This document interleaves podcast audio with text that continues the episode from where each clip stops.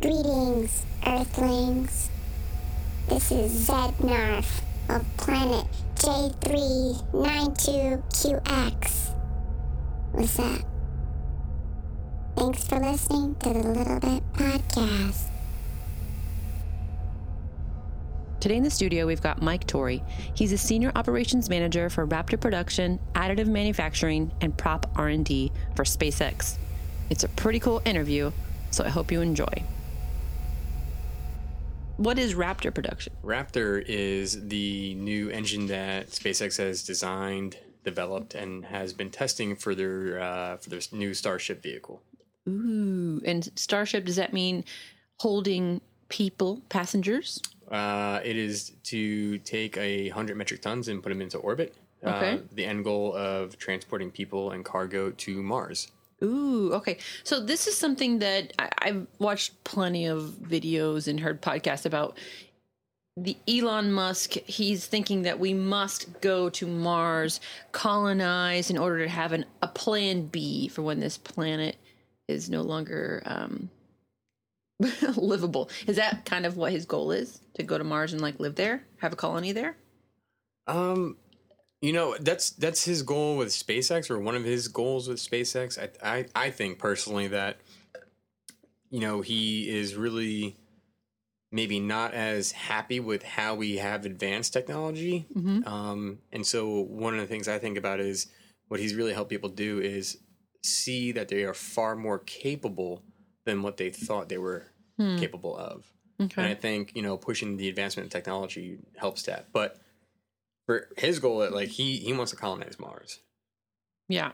I mean, do you think that that's financially a reasonable thing for our pop for people in on earth to even consider or is that something that cuz you there's no air there. So we'd have to have a way to make oxygen. We'd have a way have to have a way to clothe ourselves and grow food. Like is it m- more of a cost to try to do that on a planet that's already unlivable or should we work to focus on our planet now to try to make it try to save it? So I think it's about driving the technology to make it Hmm. cheaper. So Hmm. SpaceX has been able to reuse rockets that Okay. was thought to be impossible. Just Right. like at some point people thought it was impossible to fly. Right, you right, know? right. So I can't imagine spending money on a plane ticket back in the early days Mhm. when most of them were crashing all the time. But as they've improved the air flight technology, Right. you know, airplanes and whatnot, um, the cost of flying has, you know, come down. Hmm. Or at least I hope it has, comparatively speaking. But I don't, I don't know all those. Yeah, I'm not numbers. sure. hmm But if you don't focus on audacious goals, you Mm. don't make exponential leaps and bounds in technology that might get you there or even halfway there and find out what the real roadblocks are. Okay. You know, the biggest thing is people say it's impossible, I'm not going to try it. Hmm. Um, whereas again, my, my thought or my perception is that, you know, it's like, let's do this. Like, let's find out what it, what is it really going to take? Right.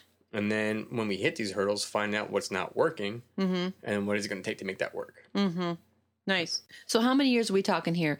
Five, ten, twenty years to live on Mars?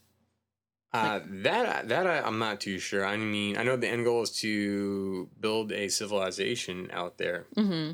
and to, uh, you know, over time terraform it so that way it is more like Earth. That Hmm. way you don't have to live in a biodome and whatnot. But Oh. I don't know how long any of that stuff takes. I just know I need to make the engines to get people there.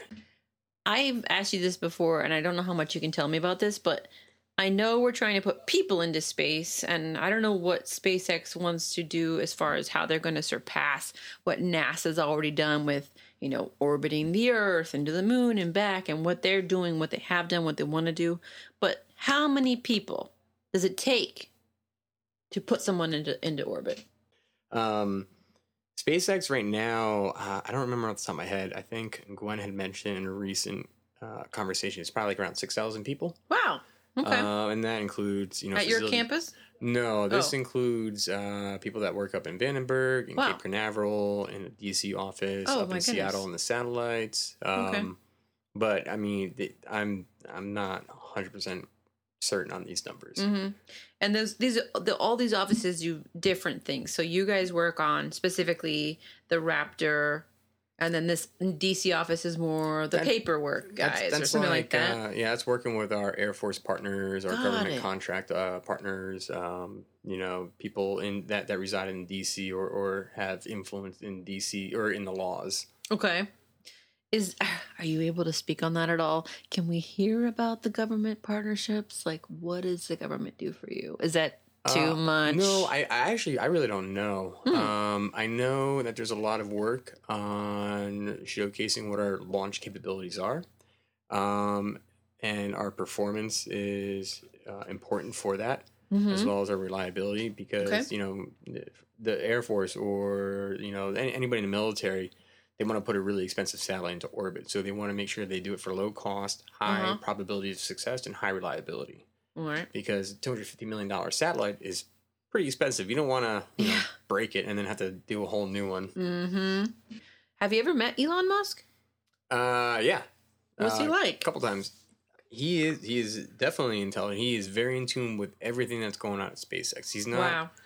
Uh, a CEO, in my experience, that doesn't understand the finite details. Hmm. He understands the finite details, and then he he questions them and goes, you know, can we do this better? What is holding us back from doing this better? Hmm. you know, and in the sense of not that we're not trying hard enough, but that we've been conditioned to think that once we hit what our limiting factor is, and Sure. that's it, we, we stop. Okay, it, it says we can't go down that road. Well, why? Well, there's a sign that says don't go down there. Hmm. Well, what's down that road? I don't know. It just says don't go.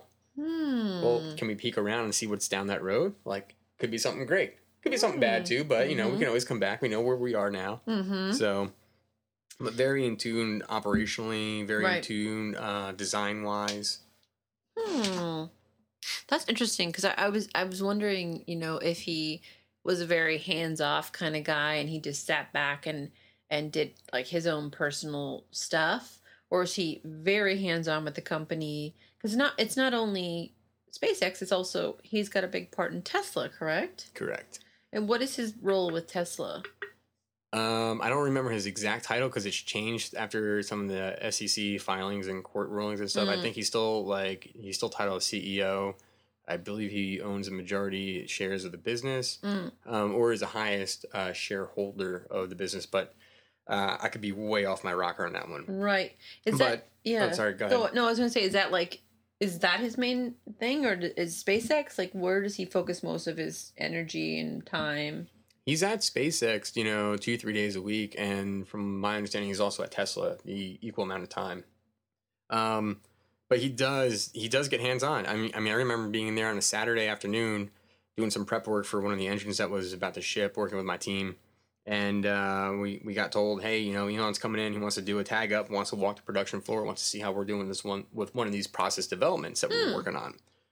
So I was like, okay. So last minute, I had to coordinate a couple welders to come in, do some orbital tube welding on some quarter inch diameter tubing that's really thin, like 28 thou wall thickness. Oh my goodness! And so I'm working with the interns, got the uh, welders over there, and we're going through the manufacturing process. And then the tour comes with Elon. You know, I was with him earlier talking about the Raptor Mhm. um, items and talking about some additive items. And we get to the end of the manufacturing process test that we're trying out where we're winding up all this quarter inch tubing. And he's holding it because he's sitting there helping to wind it to understand like what it does to spring back of the coil or the tubing feel like. And as you're Oh. winding it up to keep it from springing apart, you got to throw a couple tack welds in to just hold everything together. Oh. So I get down there, I grab the torch, I grab the mask, I tell Elon like just hold your hand there, look away, don't look at the bright light. Not this time at oh, he didn't even have an eye protection. Nothing. No, no. So he was looking away, and I threw uh, two tacks in there to hold it into place. And the look on everybody's face of relief that Was I didn't screw it up was priceless. Wow. And in the back of my head, I'm just like, I am so gonna party tonight. yeah. So so uh, so I, I joke at work that oh yeah, Elon certified me for welding. I can fucking weld anything. Don't worry about it. There you go. Not accurate though. I cannot weld anything. You cannot weld anything. But the fact that you did that in a pinch and that was impressive. I I, I, I commend you on that. Good job. Thanks. That's legit. But yeah, so I mean, but that's him getting his hands dirty with the operations, like wanting to learn. Like, okay, here's here's an idea that he had. We're testing out the methodology behind it. Mm-hmm. He's like, cool. Like, let me let me let me see some of the pains that you're going through. Mm-hmm. Um, you know, I, I'm a big believer in walking the shop floor and doing the doing the technician work. You know, there there should be no barrier between management and the hourly workforce that are building hardware because at the end of the day, they're the ones that are adding the value by getting that product out the door. Right. So, um, I've had a hand in uh, pretty much almost every engine build at some component level or another, whether it was working with my additive team and helping them do some crazy late night shifts, or helping out the engine team doing a 36 hour shift and just going going balls to wall just make this stuff happen. Wow. But I do it. I do it because I want to see what my limitations are. okay. So SpaceX has been really great in a sense where they've enabled me to just go batshit crazy with mm-hmm. myself to see like how hard can I push myself, and then when I mm-hmm. lose my shit, mm-hmm. how do I learn about that and then go harder the next time? And, and when you say your limitations, are you talking about like physical, mental, mentally, like with with how trying things are, or just your like how much you know? For me, it's a mix of physical, like how long can I push myself, like what's my endurance limit for working hard, um, as also like a mental thing of like how much like frustration, stress, and what can I endure, and what happens when I start to fail. You know, as the more you stress out, the more you start getting tunnel vision. So it becomes harder and harder to remain in a positive attitude, to be thinking outside the box. So it's me trying to figure out, okay, how am I in those situations? Now that I've, you know, I went to the very end and I failed, but that's my intent is to fail every time because I keep extending Oh. what my end position is. Yeah, it's there's I don't regret a single thing in my life that has happened. I actually Mhm. like would do it all over the same exact way, all the good times, all the bad times, all the really weird, terrible times, Right. because like I, I'm pretty pumped with who I've become. Most people like me. A couple coworkers don't like me, but that's okay. You know, they, they just they haven't come. You know, they haven't made it to my level yet. So, Right. but once they do, they'll be like, "All right, Mike's a good guy." Right, right, right. That's the you know what? That's freaking awesome because I feel the same way. I was just having that talk with myself the other day. I'm like, I have had some of the worst things happen to me. Some of the I've lived through some of the most terrible, horrific things, and I think to myself, would I do that again? You have to say yes. You have to say yes because if in this moment you enjoy who you are, you like your life, you're happy with like the way you view the world, you can't have done anything differently. I don't think so. Yeah, Like even a slight, even the slightest bit of difference, like you didn't meet that person or you didn't. I mean, you know, it, granted, I could have not gone through McDonald's drive-through like those four to fifteen times in my life. Yeah. but you know what I mean, especially like when hammered. exactly. but it's not going to change the outcome necessarily of like the decisions I've made. Just makes you shit less in the morning. exactly. But no, I agree with you. I think that's really powerful. I think we need to like accept everything. I think a lot of the issues that we've got with like the way our lives are is we blame ourselves for like all of these stupid things that happened in our past when we should really just embrace those things, forget about it, take that next step forward and be like, I am who I am now and just go with it. Yeah, I, I agree. I think part of that, part of the reason why we as a culture struggle with that is because we watch and are influenced by so many like this is what the uh, the perfect life looks like. Like Right. nothing bad ever happens. It's no Right. fuck that, dude. I want some bad stuff to happen to me because that makes you hard. You know? Exactly. Some bad stuff has to happen. Yeah.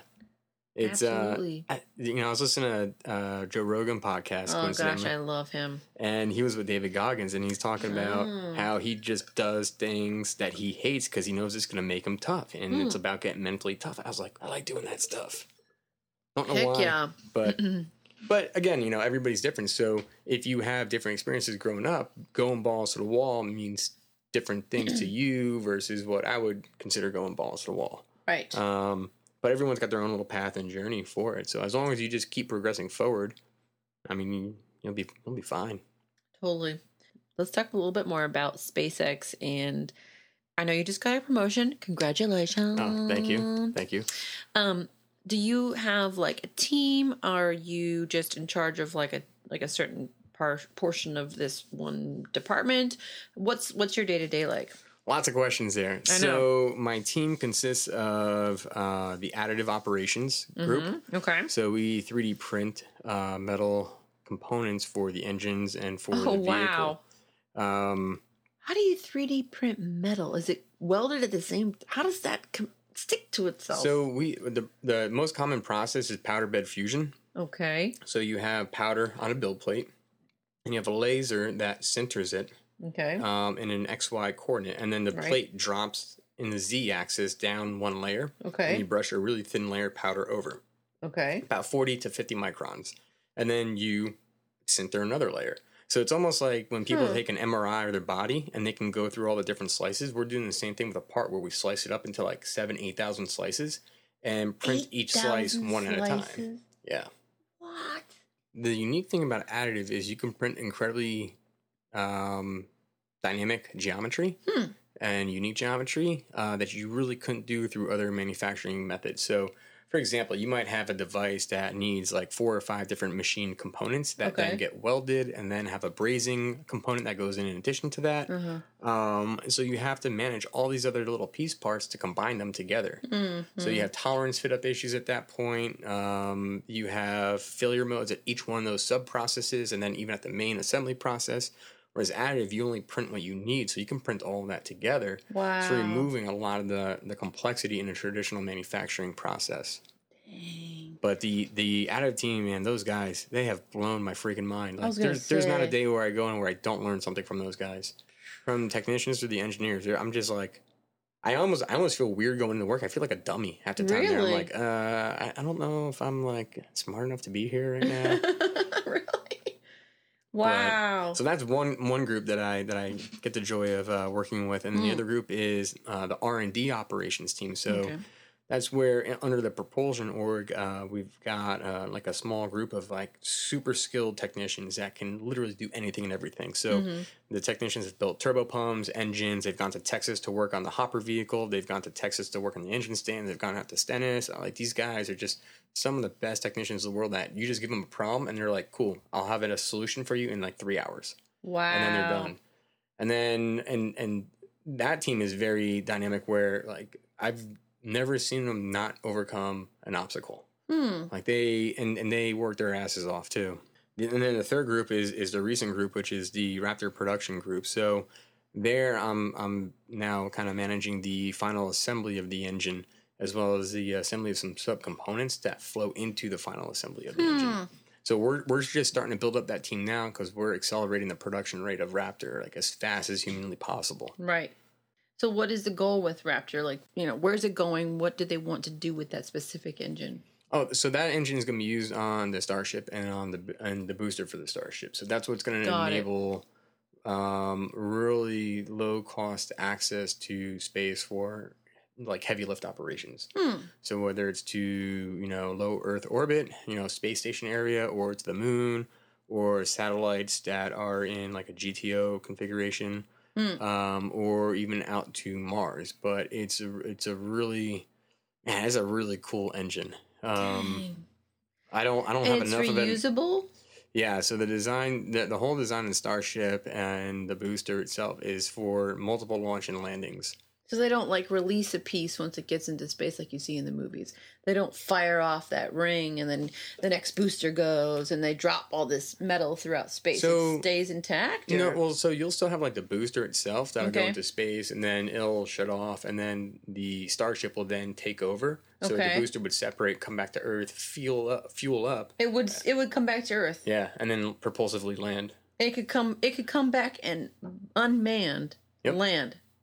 No freaking way. Yeah, so we're already doing that now with the Falcon Nine uh, What? vehicle. Yeah, I, I the, the the fact that we're doing that just absolutely blows my that mind. That blows my mind too. I can't believe it. I mean, we're you in Hollywood. We're used to seeing like the spaceship take off, and then this big old piece comes off just to get it just into the stratosphere, and then once it gets into space, this other big ring falls off, and who knows where it goes? It just goes into space somewhere or falls back into the Earth. Yeah, so a lot of there are different launch vehicles out there that are like two, three, and four stage uh, lift vehicles. Mm. Um, our Falcon Nine has a you know the main first stage which has nine Merlin engines, and then it's got a second stage Merlin engine for space, Mm-hmm. and then from there we have the uh, payload that adapts to either you know the crew vehicle or to the fairing for satellite deployment.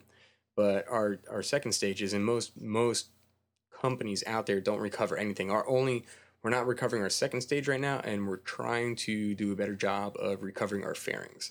Wow, that's amazing. Because you don't. I mean, okay. So what happens if you don't recover it? Does it fall into the ocean? Yeah, we gotta go. We gotta go. up? We gotta go fishing for it. Do you really go like diving for it, or does it float, or you The can you? exact details, I don't know. I know that there was one where we missed the boat, okay. and but we were able to actually fish that out of the water and uh, recondition it. Hmm. Or I don't know if they've if they've actually fully reconditioned it or not, or what the status is on that. I know it ended up doing a landing in the water, or maybe this is one that fell over. I man, there's so many that we landed, like I don't remember.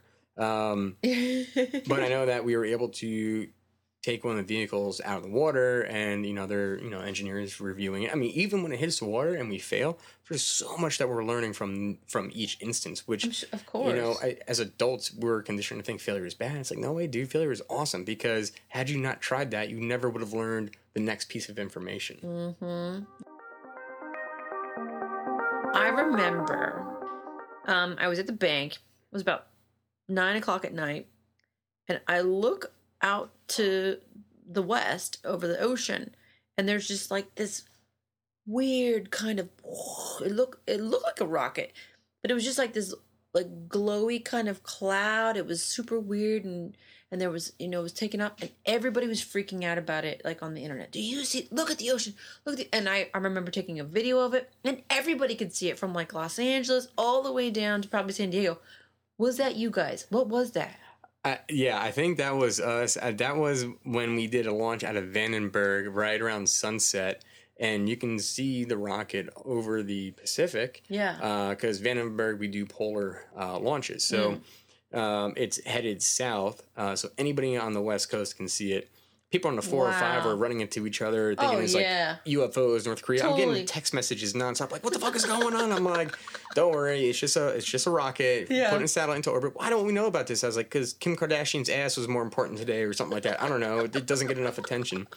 But what happened was because of during uh, stage separation, when the first stage shuts off, the second stage kicks back on, Right. Or the second stage kicks on for the first time. Um, you're still low enough in the atmosphere where you can see the plume really well. you can see the and plume. the That's what angle it's of the called. Okay. sun was doing a great job of uh, really highlighting the plume Wow. during sunset Oh my god. and you just see the plume getting bigger and bigger and bigger because it's in space so it's just gonna you know those Wait, wait. gases go on forever It at was that in space at that point, or it was like- just over the ocean. It was uh, up. no it, it was up in space No Yeah. way! And it looked like it was down, like okay, to my eye, to the naked eye, it looked like it was only like above the ocean, maybe about a mile and a half. yeah well don't forget like if you're if you're on the curvature of the earth and Right. you're looking straight out Right. it could be way out there Way but, out uh, but the rest of the earth is still rotating so oh it might look like it's still flying over the horizon but it's it's definitely up out there But it's up out there. yeah Okay, you flat Um, earthers. There's Uh, proof right there. I I mean I don't understand how they flat earthers don't understand spherical I don't know of Earth either. and how gravity works, which is what puts the satellites or keeps their satellites in orbit, which allows them to post a YouTube video saying that everything's a hoax. But man, that's that's one hell of a hoax that I guess I'm part of I guess you are, Mike. I mean, whatever. I, I want to spend all my free time making sure this hoax works instead of partying. What's something you want to like either debunk or tell people to like just so they know that maybe they're getting wrong? Uh, if I could tell anybody anything, it would be go harder.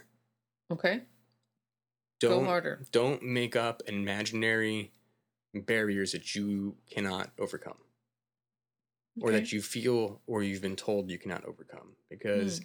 the teams that I've managed, the teams that I've worked with and the people that I've, you know, worked with have blown my mind of what I thought was possible, like humanly possible. Right. And that's why I'm on this kick of like let's go harder. Yeah. That's freaking awesome. And and just with everything. I mean, you guys, I mean, you guys, Yeah. like you said, you were failing. You're learning so much from those failures. Like, that's inspiring.